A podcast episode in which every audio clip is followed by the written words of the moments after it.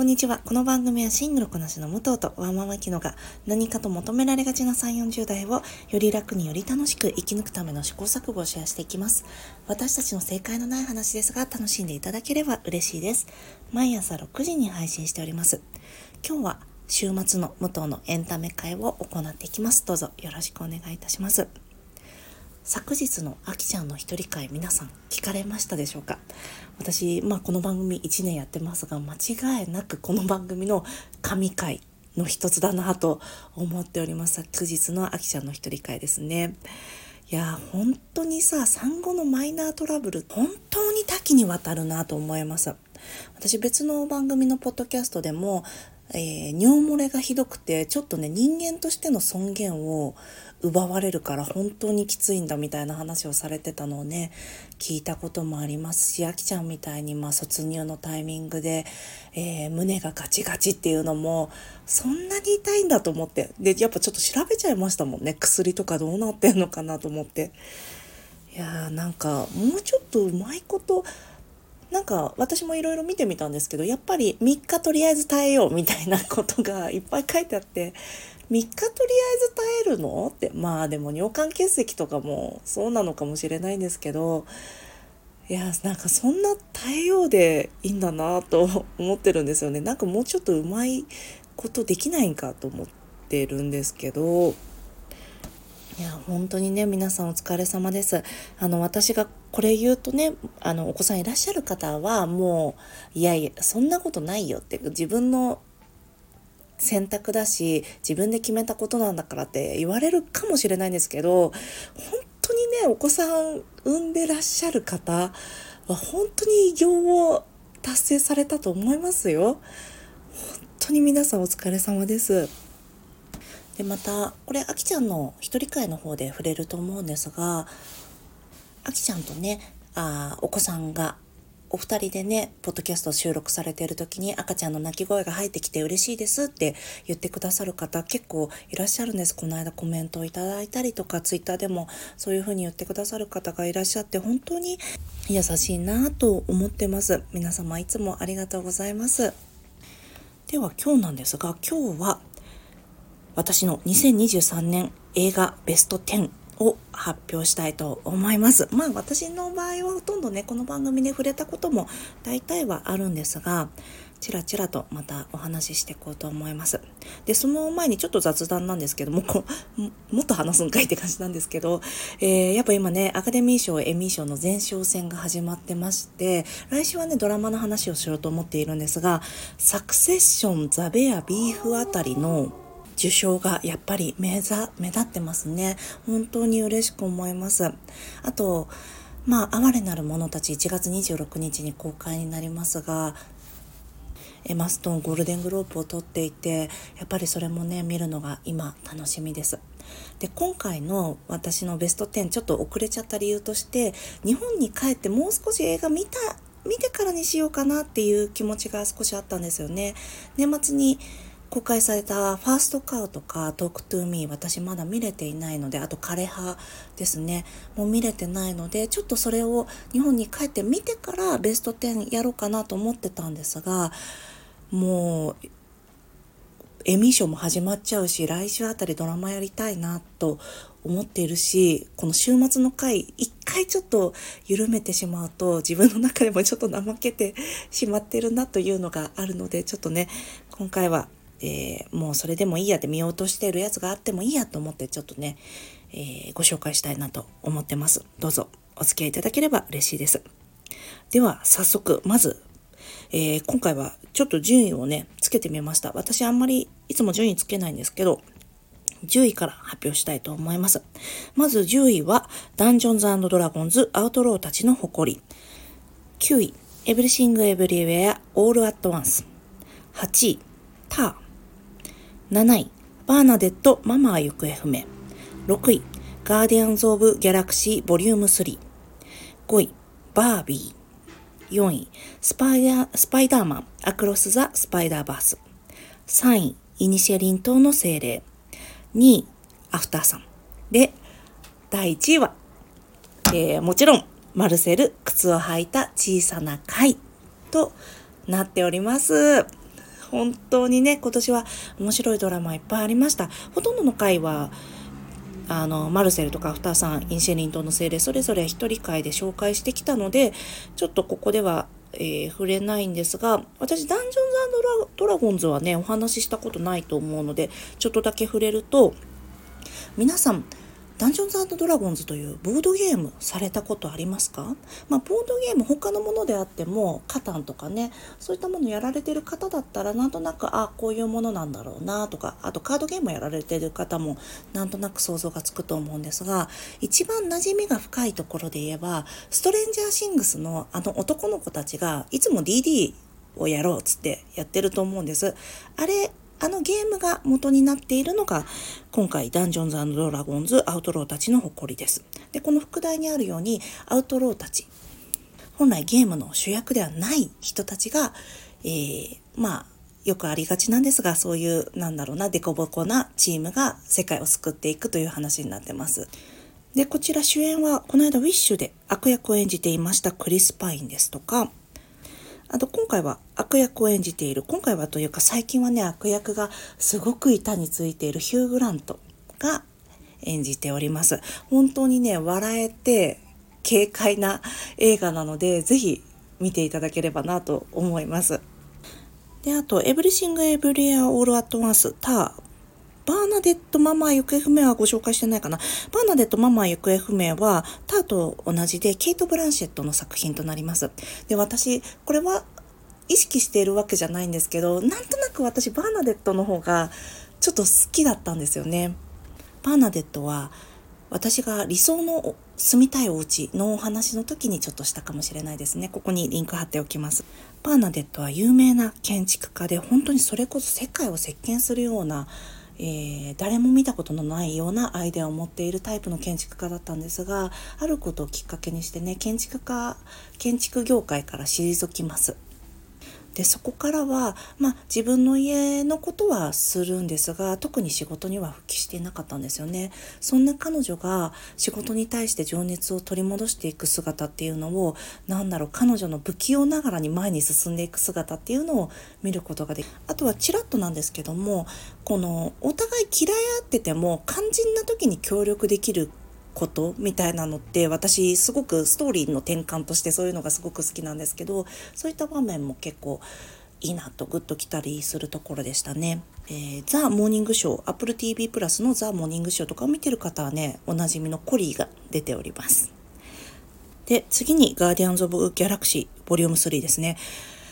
これはね、本当に、どれぐらい行ったかな？映画館にやっぱり3、4回行ったんじゃないかなと思います。ここでね、あの、特集を設けてっていうことはしなかったんですが、アクションだし、マーベルだし、私以上にね、ふさわしい語り手がいる作品だなと思ったので、私は特に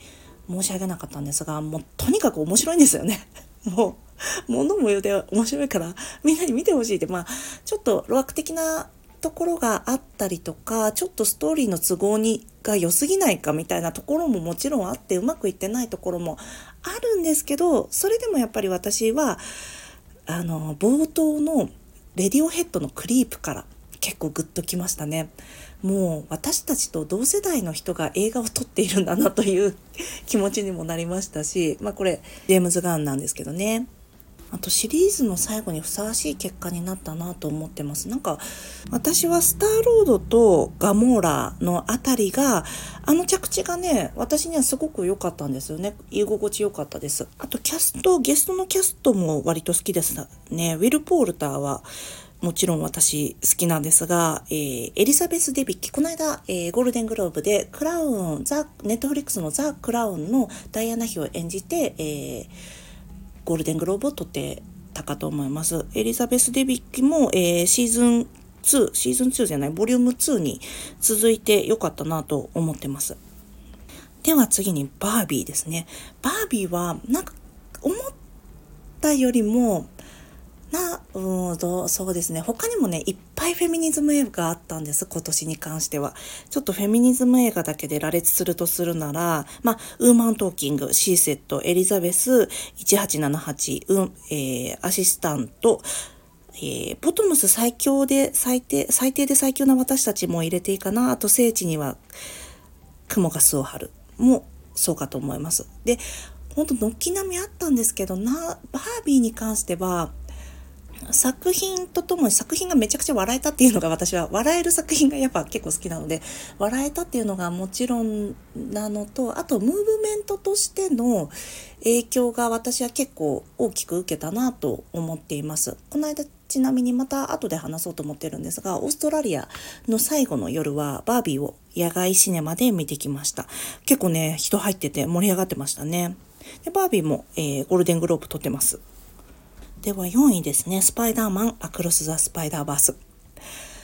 もう本当にね、この一言に尽きるんですけど、面白いんですよ。もうリズムもいいしさ、コメディパートも面白いしさ。大いなる力には大いなる責任が伴うという言葉はスパイダーマンでね、特に有名かと思いますが、まさに今回もその言葉と対峙しなくてはならないというスパイディなんですよね。で、スパイダーマンってあの今回の「スパイダーマンクロス・ザ・スパイダーバース」もね高校生なんですよね。だからもうさ勘弁してあげてよって思っちゃうんですけどね。もう、えー、これ後編が来年公開だったと思いますのですごく楽しみです。スパイダーマンシリーズいっぱいありますしスパイダーマンシリーズって、まあ、どの作品もすもうやっぱり面白いんですよね。マーベルシリーズの中でもまあまあ、ソニーで言ってももうどれも面白いんですけどやっぱりこの「スパイダーマンアクロス・ザ・スパイダーバース」スパイダーバースシリーズは本当にね群を抜いて面白いんじゃないかなと思います。ヒーローもの苦手な方でもなんだろうもうそんなヒーローっていう白とか黒かで分けられないすごく複雑なね人間な機微が描かれているので見応えあるかと思います。あとね視覚的にもねかっこいいんですよね。是非ご覧になられてみてください。では次に、えー、イニシェリン島の精霊ですね。で、その前に、私もしこの作品を入れるならばというのがあるんですが、私、ナショナルシアターライブの良き人が、今回、そうですね、番組2回ぐらいお話ししたと思います。もしね、えー、まあ、良き人はね、舞台なので本来ここに入るべきじゃないんですけど、もし入れるんだとしたら、このイニシェリン島とスパイダーマンの間とかに入ったんじゃないかなと思います。インシェリン島の精霊は、まあ、以前お話ししたのでここではちょっと割愛するんですがやっぱり私今年映画の中で最後なんだろう印象的だったセリフはって言われた時にやっぱりあのイニシェリン島の一番最後のセリフがシンプルだからこそすごく印象に残りましたね。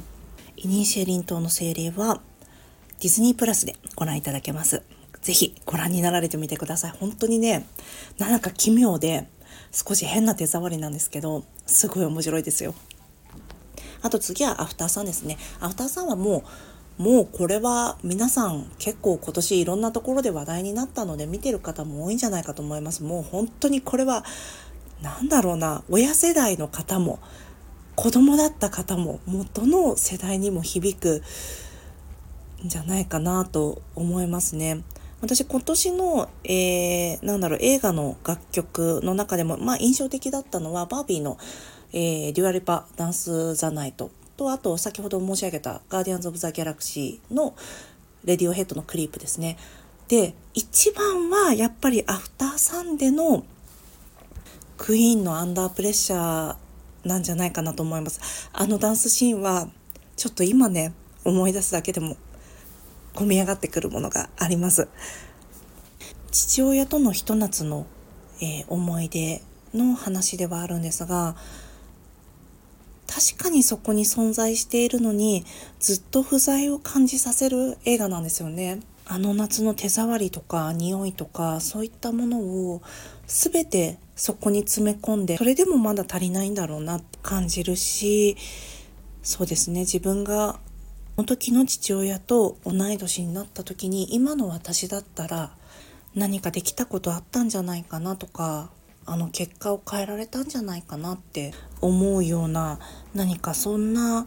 思い出ってまあ父親が対象じゃなかったとしてもきっと誰にでもあると思うんですよね。そういう人の心のなんだろう本当に柔らかい繊細な部分をスッと撫でていくような映画なんですよね。本当に私の、えー、オールタイムベストの一本となりました。アフターさん本当に面白いので皆さん是非機会がありましたら見られてみてください。では最後にマルセル靴を履いた小さな貝です。いや、これはね、DVD も買って、まあ私用と甥っ子用に両方買いまして、今、えー、日本語吹き替え版も、えー、オリジナル版も両方見ているんですが、もう本当にね、最高です。マルセルがいる生活はいいですよ。皆さんどうですか？折に触れてね、マルセルの話はちょいちょいしてるので、まあここでは詳しくは話しませんが、よかったらあの過去回などね聞かれてみてくださいあのちなみにあのエンタメ界まとめたプレイリストを作りましたのでこの概要欄にリンク貼っておきますのでよかったらそちら見られてみてくださいあとはここから駆け足でその他に印象的だった映画をパーッとご紹介したいと思います。あの概要欄にも貼ってあるのでよかったらそっち見てみてください。あの私史上一番長い概要欄となりました。えー、まず先ほどお伝えしたように、フェミニズム系の映画であれば、ウーマントーキング、シーセット、エリザベス、えあ、ごめんなさい、エリザベート1878、アシスタント、ボソムス最低で最強な私たち、聖地には雲が巣を張る。とここからちょっとねジャンルで分けるの私あんまり好きじゃないんですけどジャンルってなんか規定されているかどうかなんか微妙なものだからね。でもなんとなく皆様に、えー、想像しやすいかなと思ってちょっとジャンルで分けてちょっとお伝えしたいんですがお仕事系で言うと、えー、エアグランツーリスモ。あとロストキングもお仕事なのかな？でももうこれは精神的なつながりなのでドラマに入るかな？ちょっとまあそんなところですね。で、ソーシャル系で言えばソフトクワイエットですかね。あとは、えー、ナショナルシアターライブベストオブエネミーズ。で、ドラマで言えば、フェイブルマンズもやりましたよね。ザ・ホエールもあった、生きるもありました。えー、フェイブルマンズ、生きる、その道の向こうに対峙、いつかの君にもわかること。これはね、あの、お子さんいらっしゃる方はちょっとね、泣いちゃって見られないんじゃないかと思う。いつかの君にもわかることすごいよかった。あと、すべてうまくいきますように。これはね、親がいるすべての人間が、なんだろうな、なんか、やっぱり、どこかで対面しなくちゃいけない問題だなと思います。で、あと、まあ、ジャンルで言ったらアートなのかな？狼の家。あと、サスペンスで別れる決心。コメディはシアターキャンプ。あと、アクションでファントム・ユリョンと呼ばれたスパイ。かあたりかなと思います。ちょっと駆け足でお伝えしました。概要欄にも貼っておきますので、よかったら、あの、なんか映画見たいけどなんかないかなって思われた時に、ぜひ見られてみてください。いかがでしたでしょうか？皆さんはあの今年のベスト10いかがでしたか？なんか心に残る作品はありましたでしょうか？やっぱりねいろんな人のベスト10見てるとあこんあここが良かったんだねとかあこっちなんだと思ったりして私もすごくね楽しいなと思って見ています。よかったらコメント欄や、えー、ハッシュタグなどで教えていただければ嬉しいです。見に行きますね。では来週はもうエミー賞もね近いのでドラマの話していきたいと思います。よかったらそちらも聞かれてみてください。来週はね、結構、あよエデベリの話が多くなっちゃうんじゃないかなと思います。あんなに快進撃を続ける若手の女優さんって、他にいますか？あよエデビルがもう今年は2023は彼女の年だったんじゃないかなと思います。まあ、その辺も含めて来週お話ししたいと思います。では今日も聞いていただきありがとうございます。この番組はスタンド FM はじめ各種ポッドキャストで配信しております。ハッシュタグ、正解のない話、正解が漢字でその他ひらがなでつぶやいていただきましたら、私たちがいいねやコメントしに参ります。皆様のフォローやコメントいただけますと大変励みになりますので、ぜひお待ちしております。ではまた次回失礼いたします。